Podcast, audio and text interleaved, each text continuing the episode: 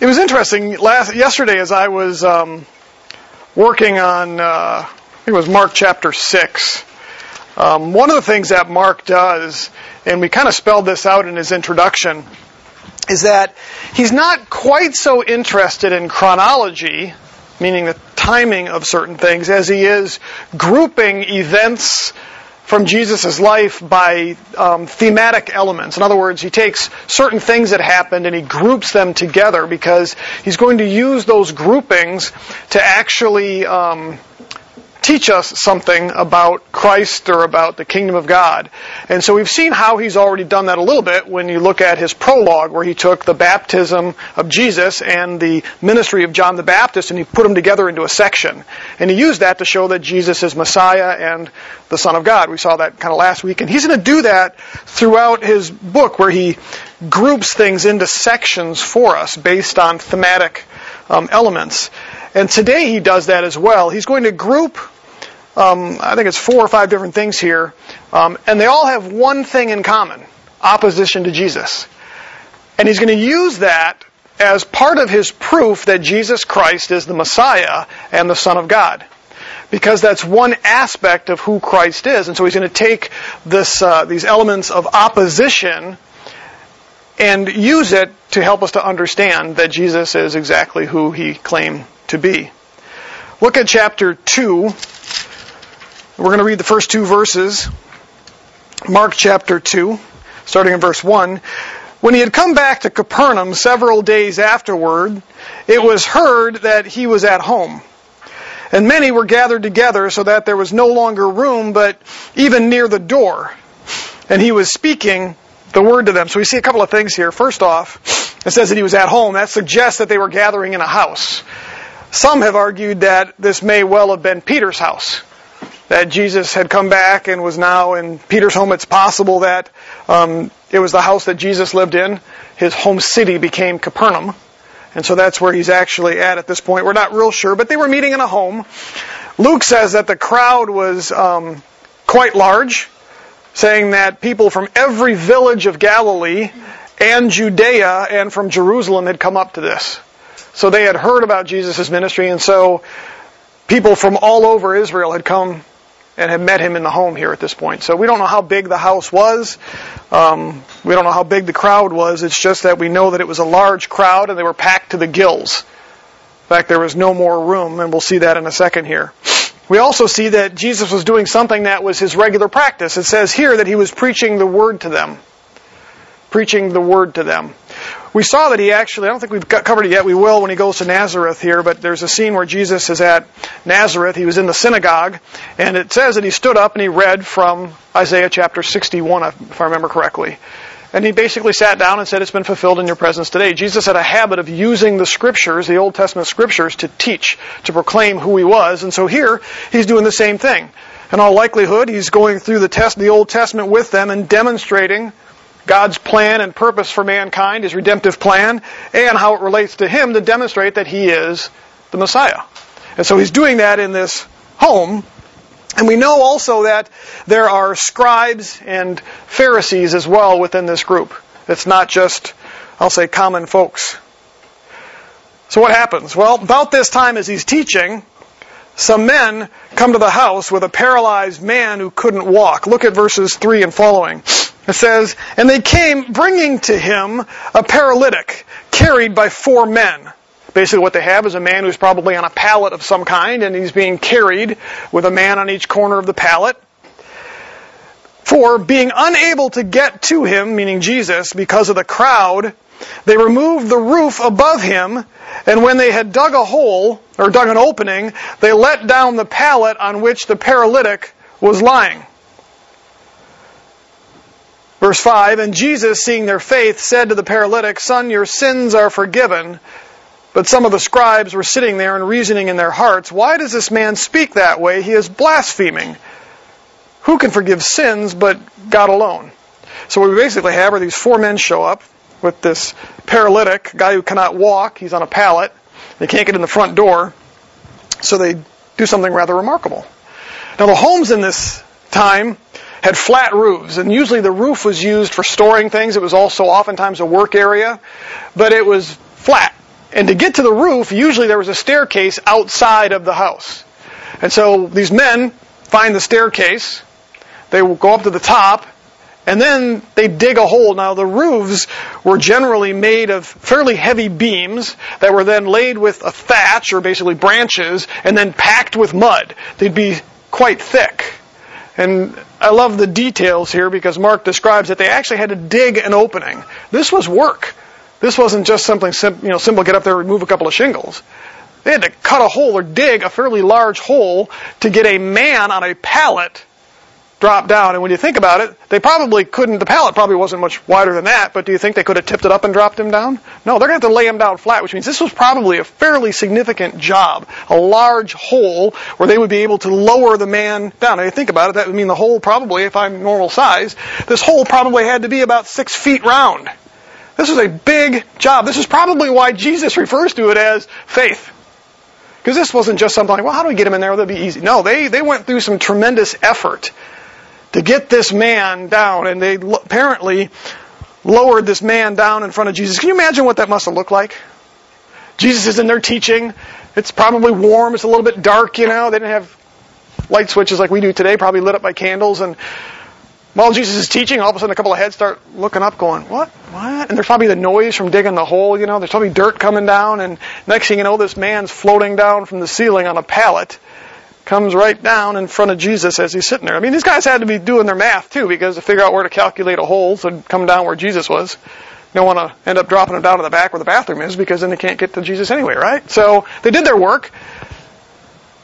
Jesus sees it, refers to it as faith. But there's a rather remarkable response that Jesus gives. Look at what happens.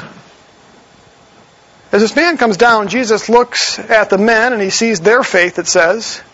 Their faith, obviously, that Jesus obviously healed. They expected him to be able to do something. They would not have gone through all this work if they simply wanted Jesus' blessing. So they fully expected that Jesus would be able to heal this man and he would walk out and not have to go back up through the ceiling. And so Jesus sees that and he looks at the man and he says, Your sins are forgiven. Why didn't he say, get up and walk? Why say your sins are forgiven? Well, the Pharisees wondered the same thing. It says in verse 6, but some of the scribes were sitting there and reasoning in their hearts, why does this man speak that way? He is blaspheming. Who can forgive sins but God alone? What's a blaspheme? What does that mean to blaspheme? Do you remember? Yeah doesn't refer, doesn't refer just to God necessarily. If I blaspheme you, it means I say something that's untrue about you. And so they're looking at Jesus and they're saying, what did he just do? Did he really do what we think he did? He just forgave this man's sins. What gives him the right to do that? Because only God can forgive sins. Now, what's interesting about that is they were right if Jesus wasn't who we know him to be. So theologically, they were, they were dead on. The problem wasn't their theology. What I love about this is as they're sitting there reasoning in their hearts, it says, wondering, how could he do this? They didn't say anything out loud. Verse 8 Immediately, Jesus, aware in his spirit that they were reasoning that way within themselves, Jesus read their minds. He knew what was in their hearts. They didn't have to say a word. So Jesus turns and he looks at them and he says, Why are you reasoning about these things in your hearts? Which is easier to say to the paralytic? Your sins are forgiven? Or to say, Get up and pick up your pallet and walk? Now, that seems like a rather interesting statement. As we look at it, which is easier to say, your sins are forgiven or get up and walk? I would look at that and say, well, actually, neither one of them are any easier to say than the other. Would you agree? So it seems like a rather interesting statement. Which is easier to say? Well, he tells us what his real objective is here because the very next sentence is what we call a purpose clause. Verse 10, but so that you may know that the Son of Man has authority on earth to forgive sins. In other words, Jesus says, if I'm going to convince you Pharisees and you scribes that I have the authority to forgive sins on earth, which is only something that God Himself can do, therefore proving that I am who I say I am. What's the easiest way I can do that? To say, get up and walk, and then you guys got to figure out that I am who I say I am? Or if I come right out and say, your sins are forgiven. Well, when you think about it from that perspective, that is the easiest thing to say. Jesus gets right to the point. He wants these scribes and these Pharisees to know He is God. And the easiest way to do that is not to look and say, well, get up and walk and then let them guess, but rather to say, your sins are forgiven. And the proof that he has the authority to forgive sins is when the man then gets up and walks away. So that's really the context of the statement. What's easier to say? It's easier for Jesus to say your sins are forgiven when he's simply trying to show that he has the authority to forgive sins. And so that's what he did. Now obviously, the Pharisees weren't too crazy about that. We know that later because they continue to oppose him. So what happens to this man? It says in verse 11 then, or verses 10 through 11, says, I say to you, so now he turns his attention to the paralytic who's probably still sitting there on this pallet wondering, you know, he's now caught in the conversation, you know, because he came there to be healed. The Pharisees are obviously objecting and Jesus tells him, get up and walk, and then all of a sudden he knows that the Pharisees are, or he says, your sins are forgiven. I would imagine that the paralytic probably was a little confused by that. He probably expected Jesus to say, you're healed, walk. Instead, he's told your sins are forgiven, so he's a little perplexed. But then the conversation immediately turns to the Pharisees. Now he's sitting there on the pallet kind of looking. He hadn't gotten up and walked yet. Probably again a little bit perplexed. What does this mean? My sins? I didn't come here for my sins. I came here to walk. So Jesus finally looks at him and says, Get up and walk. Take your pallet. Go home.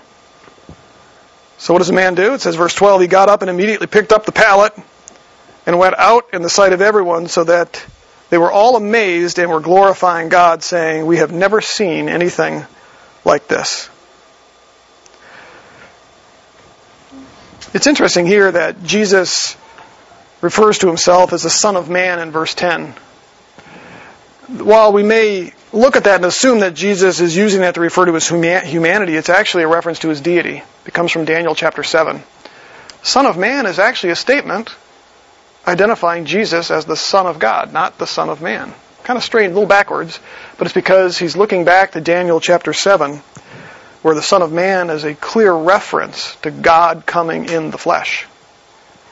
And so what Jesus has just done here is he said, Look, I have just forgiven this man's sin to prove that I am the Son of Man that Daniel prophesied. I am the Son of God. That's part of Mark's purpose in sharing this story with us today. But we can see immediately that he faces opposition from these Pharisees. As these Pharisees are kind of looking at him, you would think that they would probably be going, This guy just read our mind. He knew exactly what we were thinking without even us saying a word. And he healed this man. He just got up and walked away. You would think that the Pharisees immediately would begin to realize, wow, there's something special about this guy, but we know that that didn't happen. That instead they were intent on actually going out and now killing him because they saw him as a blasphemer. They were willing to disregard completely the evidence that they saw before them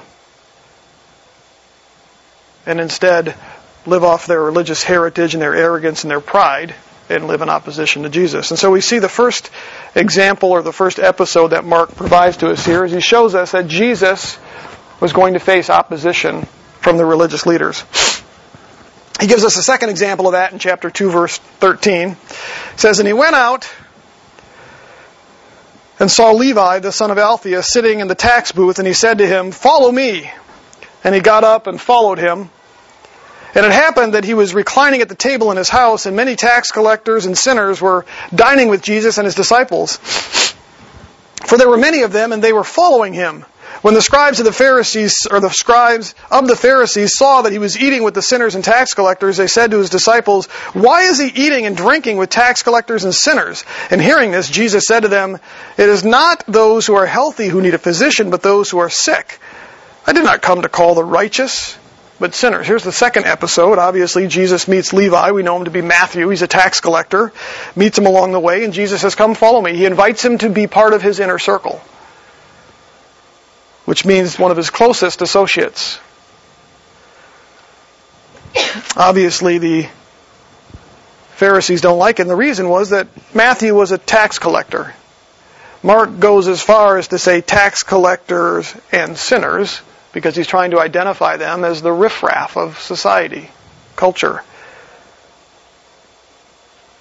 Tax collectors were agents of Rome, and the system of tax collection was often abused by them. The way they made their money was they would overtax people because Rome said you got to collect this much tax. The tax collectors would go out and collect significantly more because they got to keep whatever extra they collected.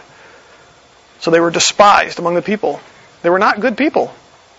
Gee, kind of almost like our IRS, Dave. you know? Not good people. And yet, that's who Jesus is associating with. And he goes to Matthew's house where Matthew is throwing a party with a bunch of his tax collector and sinful friends. In fact, it was probably all tax collectors. I would imagine Matthew didn't have a whole lot of friends that were not tax collectors and sinners because nobody would associate with them.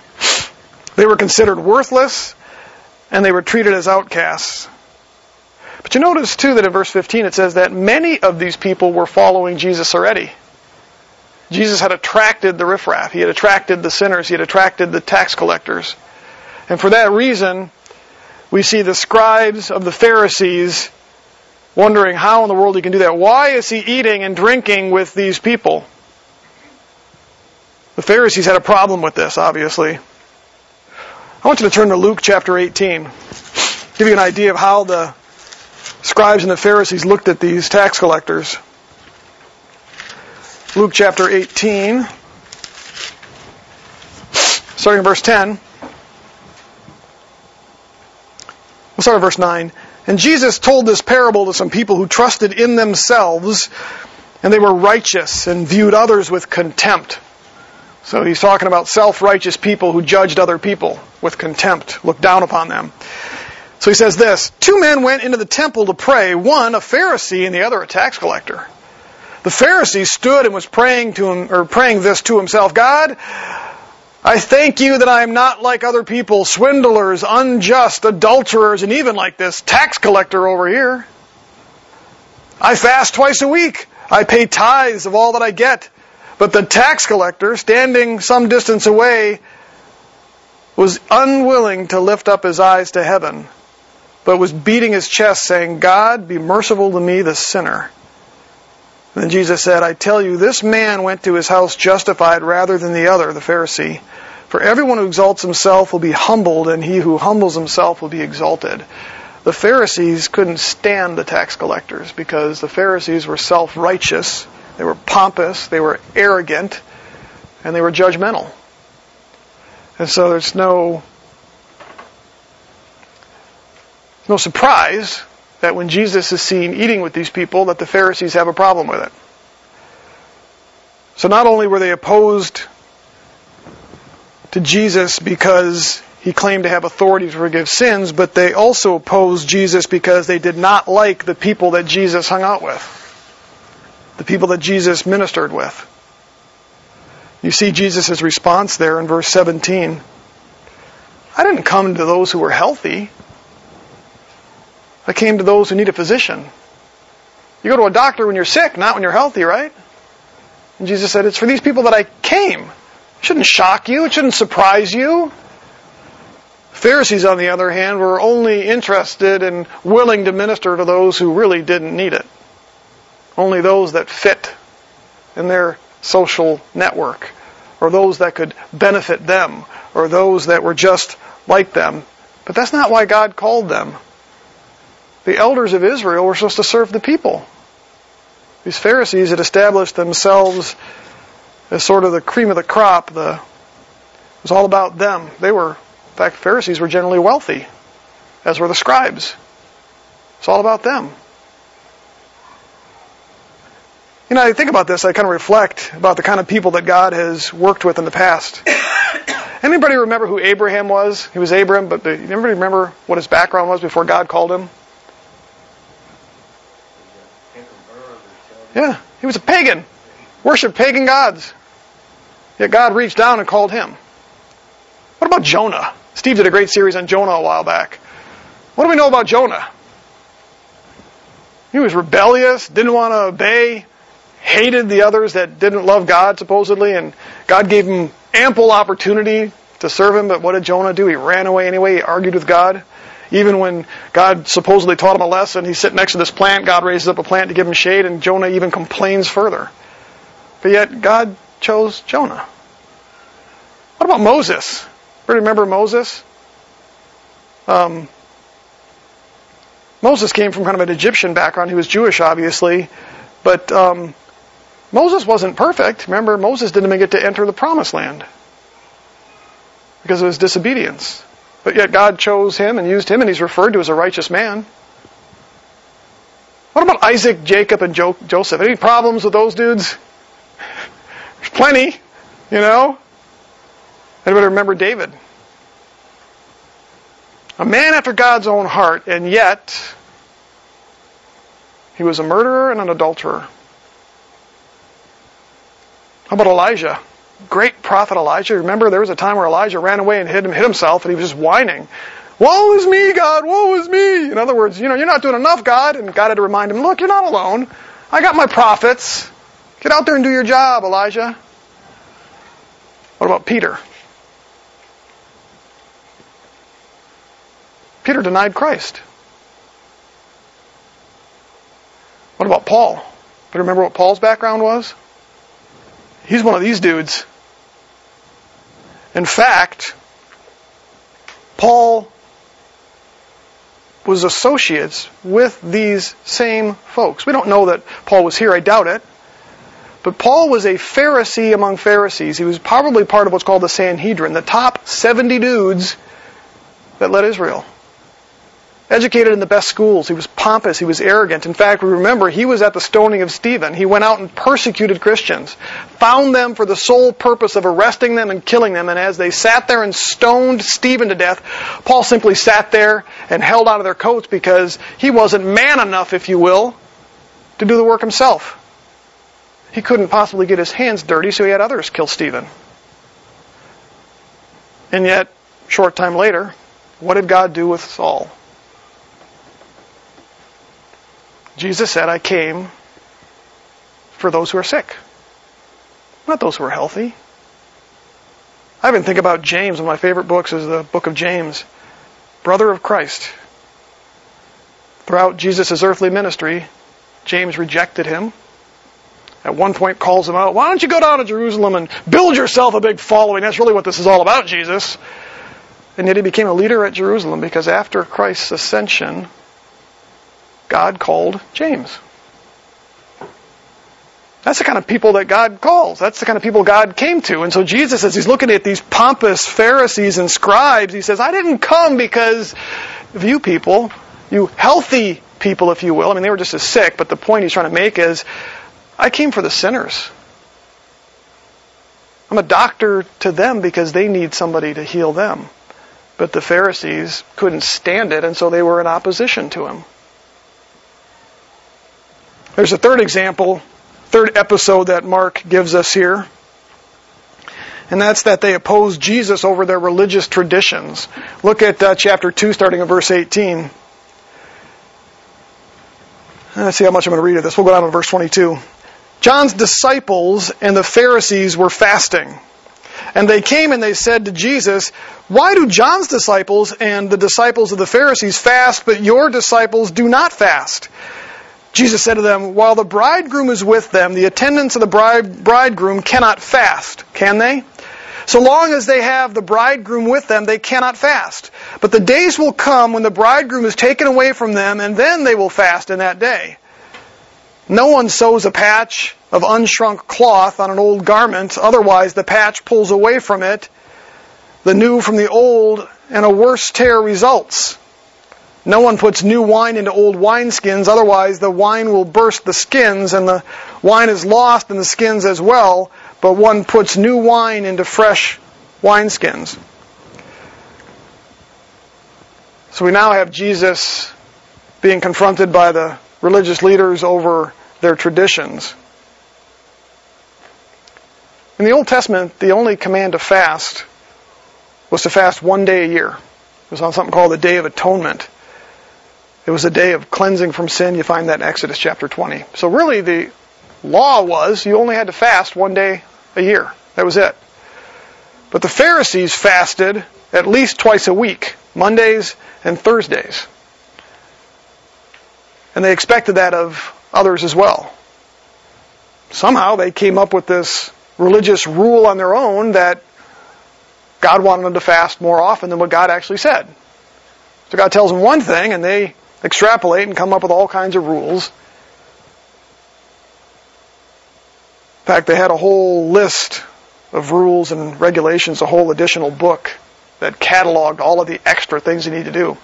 You know, um, one of their traditions came to the way they washed their hands, and it wasn't just wash your hands. It was you had to wash them a certain way, and the way they washed them was to put the water on it and then raise their hands up because the water had to run down a certain way and for a certain amount of time, and there's this big elaborate process, and somehow that became law. And so they had their own book of rules and laws, their own traditions, and as they were watching here, they noticed that Jesus' disciples didn't follow those rules. And it offended them. So Jesus actually gives them three illustrations revealing the folly of clinging to their man-made religious traditions in light of Christ being here. First one he gives is that of the bridegroom. Weddings were supposed to be a time of feasting and celebration, which means it was inappropriate for the attendants to fast. Can you imagine that? You know, you're supposed to be celebrating a big feast, all of that. The bridegroom's there, everybody's celebrating, and yet guy comes in and says, "No, I'm just going to fast," which is a time of mourning and repentance, and it's totally out of place, is it not? He's supposed to be celebrating with the bridegroom. Well, in this case, obviously, the bridegroom is a representation of Christ. And so, what Jesus is saying to these Pharisees is that, why would you fast at a time like this? Fasting is for a time of, of mourning and repentance, and it's not the Day of Atonement. Don't you realize Messiah is here? God in the flesh is here. Why wouldn't you be celebrating at this time? Just like a marriage feast. Why would you fast at a time like this? The second two illustrations, the worn out garments and the old wineskins, reveal that you can't mix the old and the new. That's the, that's the point. You can't mix the old religious traditions of the Pharisees in this new era of Christ. They don't coexist. They don't fit. So one of them is using a piece of cloth to patch an old garment, which ends up making the tear worse because the new patch will start to shrink. And what happens when that new patch that you put on old garment starts to shrink? It shrinks, it's going to tear, it destroys the new garment. If anything, you would use an old patch on an old pair of jeans. So Jesus says you can't put an old patch or a new patch or I'm sorry, an old patch. You, you can't take that and put that onto a garment because it destroys the garment. You can't take your traditions and overlay those onto this new era of Christ without destroying it. Basically, you can't take your old religious traditions and still cling to them talks about putting new wine into old wineskins. Obviously, if you fill up old wineskins which are stretched and somewhat fragile, you put brand new wine in and you fill it all the way up, it's going to burst those wineskins. So the whole point of what Jesus is saying here is you've got these traditions. You cannot impose those old traditions, man-made traditions. Jesus came to reveal, if you will, a new way. In fact, remember how Jesus summarized the Old Testament? Jesus' summary of what it took to please God was to love God and to love others. He, in some respects, suspended, if you will, many of the Old Testament laws. But he wasn't addressing that so much as he was all the traditions that they added on top of those laws. Do you think we have something like that in the church today? Do you think that we get caught up sometimes in church today with our traditions do you think we ever look at other people and think, well, they're not very good Christians because they don't do A, B, or C? When if you really looked at it, A, B, and C really are more our Christian traditions that you don't find much support for in the scriptures? I think I've shared this story before. I grew up with a young man on swim team, and he dated my sister for a number of years, and he came from a um, Baptist family. Um, he became very, very soured on it. He, to this day, he's not saved. I saw him actually at my dad's funeral. He came and we talked for a bit. Um, and I asked him outright. I said, "Man, you know, you grew up in a in a supposedly Christian home, Baptist home, going to church every Sunday, you're more of an agnostic now. You don't have any interest. Why is that?" And he said, "Well, he said because of the hypocrisy. They had these rules." He said. For instance, they could never go to a movie theater but yet they could watch those same movies in the in their home. And that bothered him. But see, in, in the tradition he was a part of, going to movies at a movie theater presented the wrong impression. But you could do those very same things at home. It was the same thing with, with alcohol. God forbid that they ever drank alcohol out, but his parents would drink it at home. And he went through and cataloged a number of these things, a number of these behaviors that were all sort of outward focused. They were all designed to make you look religious. They were these rules, man-made things. But they were just that. They were man-made things. Sometimes we get caught up with that in the church where we teach and prescribe our own traditions and we don't really stop and say, but yeah, what does the Bible really, really say? Now, obviously, we have rules and things like that for a reason. You know, you have rules in your family, right?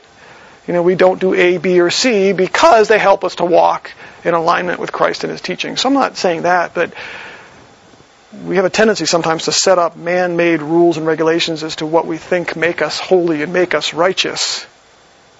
And those are an offense to God. They stand in the way. When we teach those rules and regulations, it doesn't lead people to Christ, it leads them further away from Christ. Which is why I have, I have tried in my life when I get confronted by things that I teach or things that I believe, I've always tried to ask folks, well, can you take us to a passage of Scripture? And can we go through that so that you can show me what the Scriptures say because I don't want to argue over personal beliefs. I don't mind sharing a personal belief, but I, I want to debate what's here. And so what Jesus is doing with these religious leaders here is he's basically saying, your traditions don't work. It's not what this is about. But they were opposed to him because he didn't abide by their traditions. Jesus wasn't interested in abiding by their traditions because it led no one to Christ. In fact, it pushed people further away. And this was a great example. The Pharisees had seen Jesus heal, they had seen him do miracles, they had seen him cast out demons, and what's their concern? Your disciples aren't washing their hands according to our traditions. You would think you'd be amazed and want to know more about how this dude is healing.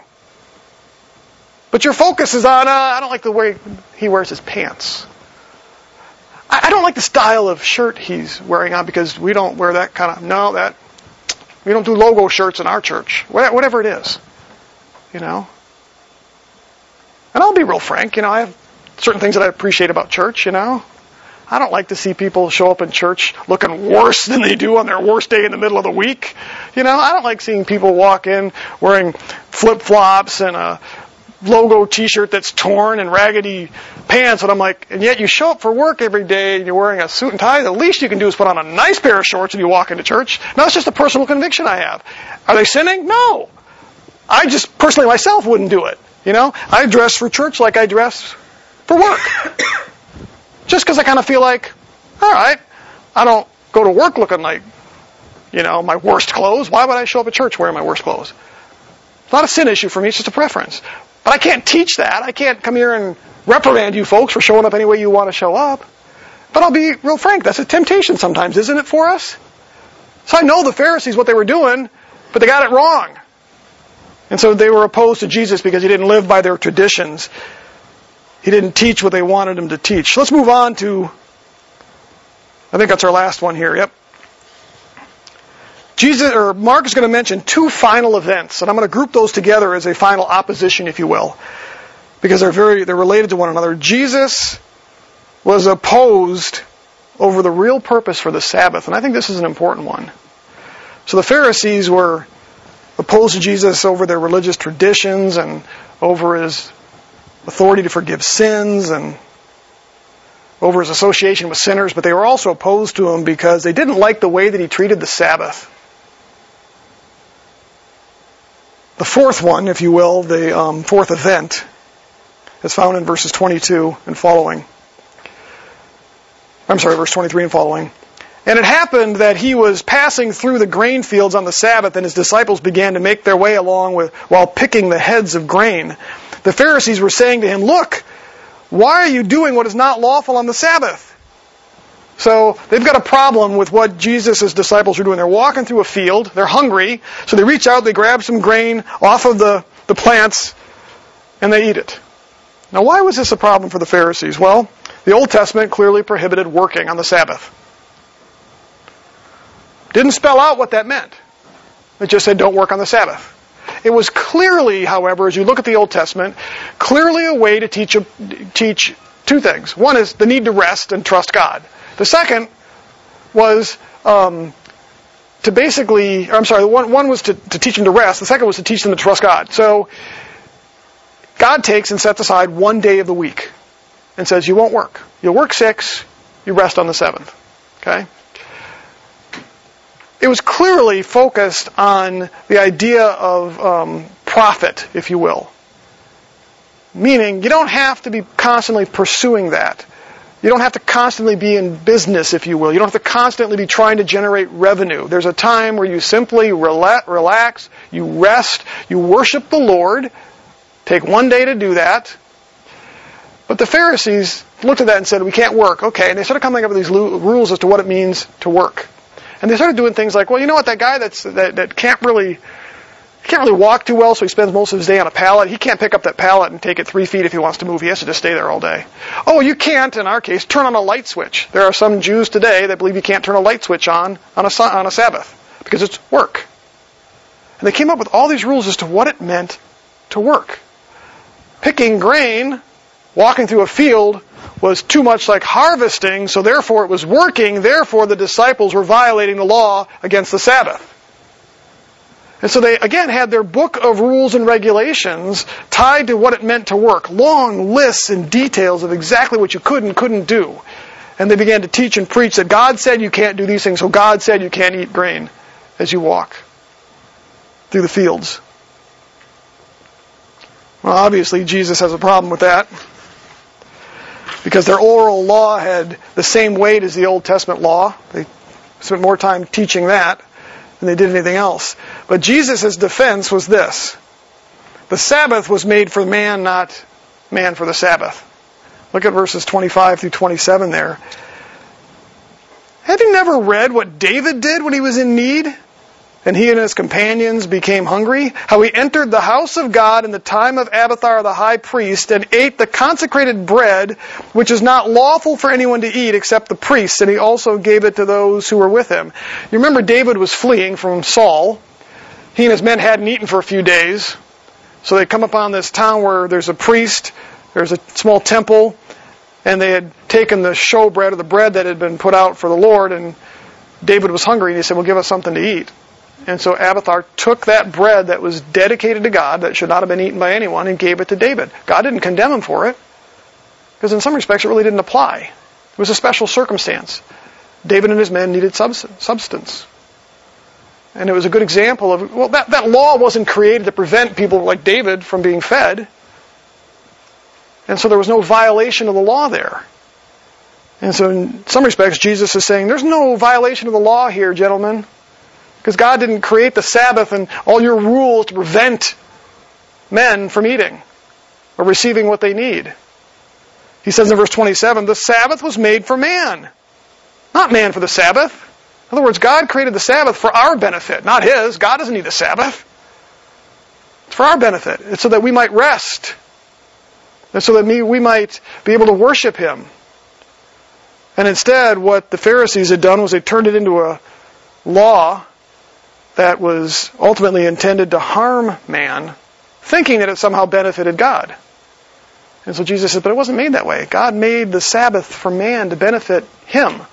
So in other words, he's saying there's no violation here. They're not working on the Sabbath. They're simply walking through, they're hungry, and God had provided a means for them to do that by picking the grain. So basically, Jesus is once again confronting them for their abuse of the law. The other thing he does here is in verse 28, he says that he gets to make the rules. Look at verse 28. The Son of Man is Lord even of the Sabbath. Jesus is calling out his authority here, folks. As God, I can do whatever I want. Which means even though the law says that David should have been put to death for his for the murder of Bathsheba's husband and for his adultery, God had the right to suspend the punishment because David was repentant and remorseful. God can do that. Much like a parent might. I have a rule in my house that you don't do this or this is a consequence. If I see that my child has done it unwillingly or is remorseful or I have the right as the parent to not exercise those things. And Jesus is saying, I'm the Lord of the Sabbath. Again, it's a declaration as the Son of Man that he is deity. He's the Son of God. The last confrontation here still fits into this opposition of the Sabbath. It occurs in verse, or chapter 3, verse 1. It says, And he entered again into the synagogue, and a man was there whose hand was withered, and they were watching him to see if he would heal him on the Sabbath so that they might accuse him. So here now you have the Pharisees actually trying to trap Jesus. They're there for one reason only. Let's see what this guy does in the synagogue now. We know, based on his past, somebody's going to come in. He's going to want to heal him, and so they're watching him just to catch him doing it. So the man comes in. He's got a withered hand. Verse 3 And he said to the man with the withered hand, Get up and come forward. And he said to them, is it lawful, he's talking to the Pharisees now, is it lawful to do good or to do harm on the Sabbath, to save a life or to kill? But they kept silent. Now, what's really interesting about this is the Pharisees had this law. You certainly couldn't help a human being, but if you had a sheep that had fallen into a hole on the Sabbath, you could do whatever needed to be done to rescue that sheep. Wouldn't that be work? Think about that for a moment. If your sheep falls in the hole, wouldn't you rescue it? But yet a man comes in here, how much more valuable to God, and yet somehow we can't help him? Isn't there a certain amount of hypocrisy? I was telling Amy this morning, I don't know if you have followed the news lately, but with the passing of the abortion law in New York, where you can basically terminate a pregnancy right up to the moment of labor. you don't have too much outcry except from conservatives, including somebody like Nancy Pelosi.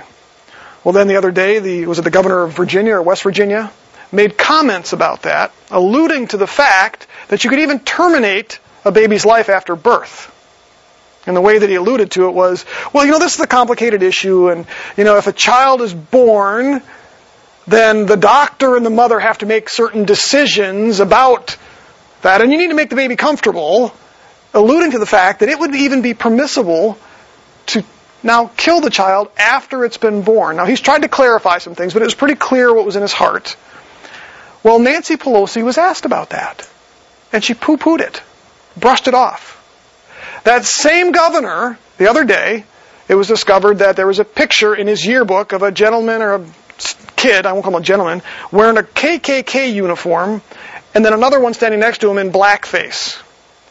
When that came out, all of a sudden now Nancy Pelosi got on her high horse and started to, to condemn him and call him out for the immorality. And I'm thinking, what is wrong with this picture? Somehow, when somebody gives the impression that it's okay to murder a baby after it's been born, is not cause for alarm, but wearing blackface 35 years ago, or a KKK uniform 35 years ago, is all of a sudden something to be outraged about. Both of them are horrible, folks. Plain and simple.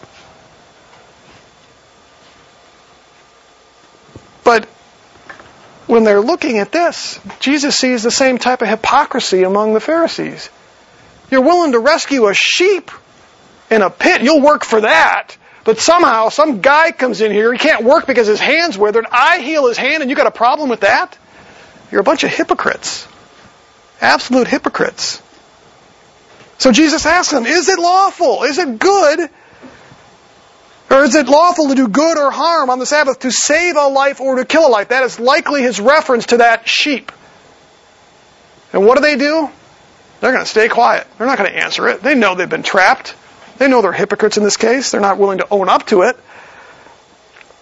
Verse 5 After looking around at them with anger, that's right that Jesus would be angry with them at this point. They're the religious leaders of Israel.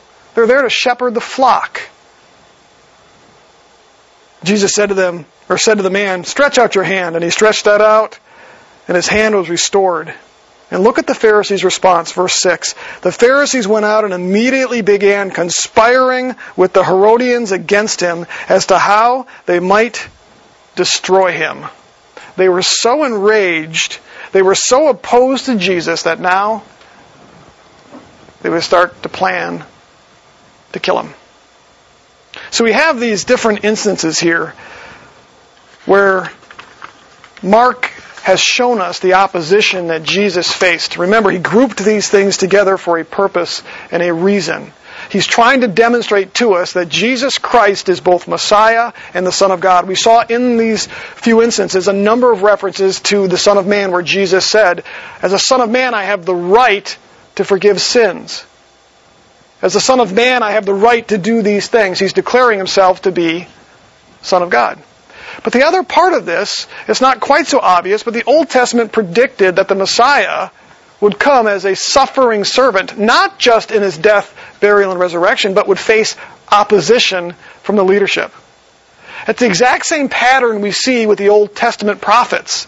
They constantly faced opposition from the leadership of Israel.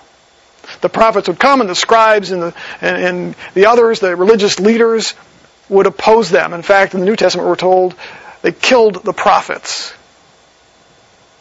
So part of Mark's way of revealing Christ to his readers as the Messiah and as the Son of God is to show that he faced opposition by leadership. The same pattern.